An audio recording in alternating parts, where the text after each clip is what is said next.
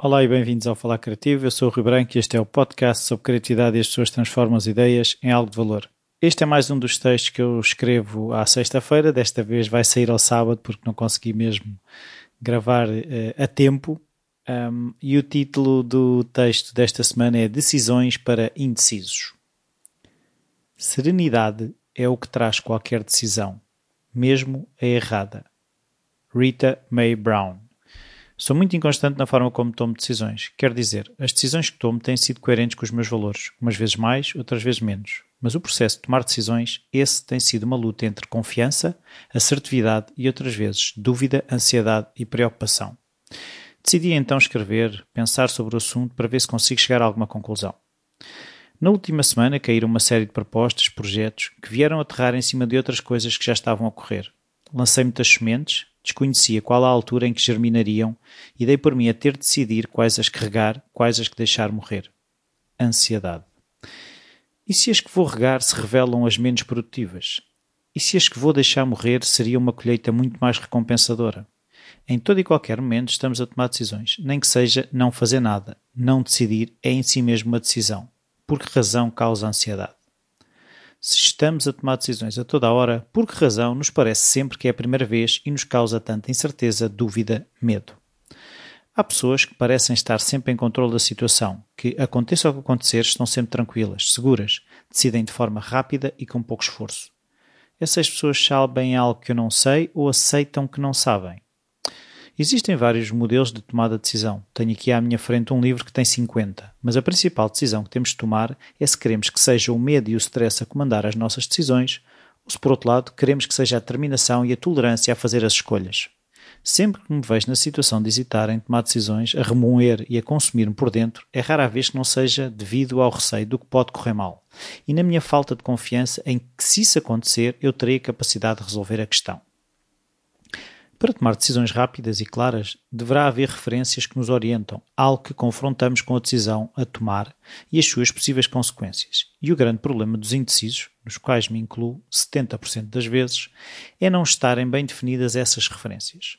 Se eu souber em todo e qualquer momento o que é importante para mim, quais os meus valores e de que forma quero estar neste mundo, nenhuma decisão será lenta.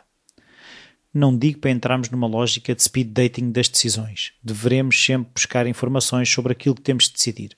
Mas há um ponto em que a informação passa de combustível a peso morto. E esse ponto é evidente se o trabalho de autoconhecimento já estiver feito. Exemplo. Pessoas vegetarianas. Não comer carne ou peixe está decidido em todas as escolhas alimentares. Pessoas honestas. Mentir não é opção. Atletas de alta competição. Deitar tarde não levanta dúvidas. É para não fazer.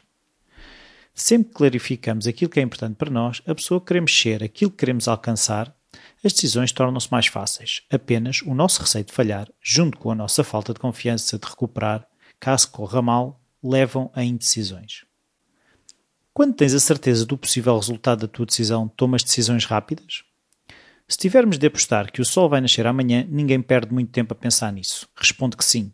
Quando não temos a certeza, hesitamos, mas a verdade é que nunca sabemos tudo e as coisas podem mudar a qualquer momento.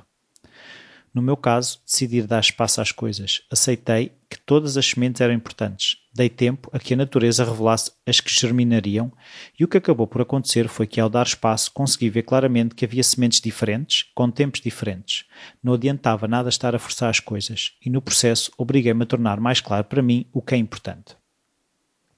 Se ficamos contentes por alguma coisa não se concretizar, isso talvez mostre que não é importante ou que agora não seria a melhor altura para a abraçarmos, o que não significa que não possa ser algo importante no futuro. No meu caso, também percebi que há coisas que de tão importantes para mim não quero que aconteçam numa altura em que não lhe posso dedicar toda a minha atenção. Percebi mais uma vez, a ver se é desta, que estar dividido entre mil e uma coisas não é o ideal para mim, para aquilo que quero fazer. No tal livro que referi de modelos de tomada de decisão, encontrei um que poderás experimentar quando várias coisas te puxam. O modelo do elástico. Como funciona? Imagina-te preso a dois elásticos, um que faz força para a frente e um que faz força para trás. O que faz força para a frente tem em si a pergunta, o que é que te move ou para onde queres ir? O que faz força para trás tem em si a pergunta, o que é que te impede de avançar? Responde a essas perguntas. Ao fazê-lo, vais perceber que se calhar consegues resolver o que te impede de avançar e vai ficar mais claro para ti aquilo que te faz avançar, tornando-se assim uma fonte de motivação. Para terminar, aconteça o que acontecer, as decisões te trazem paz. Por isso, decide-te. Esse é o texto. Realmente as coisas acabaram por, por acontecer, por germinar o que tinha que germinar e aquilo que ainda não germinou não quer dizer que esteja morto. E espero que este texto ajude assim os indecisos, como me ajudou a mim este processo todo de ter que escolher e de, neste caso, também escrever sobre o assunto. Obrigado, até para a semana. E, e agora é a parte em que eu peço para deixarem as avaliações no iTunes, ajuda sempre o podcast. Podem também uh, serem patronos no Patreon e dar uma ajuda uh, financeira ao Falar Criativo.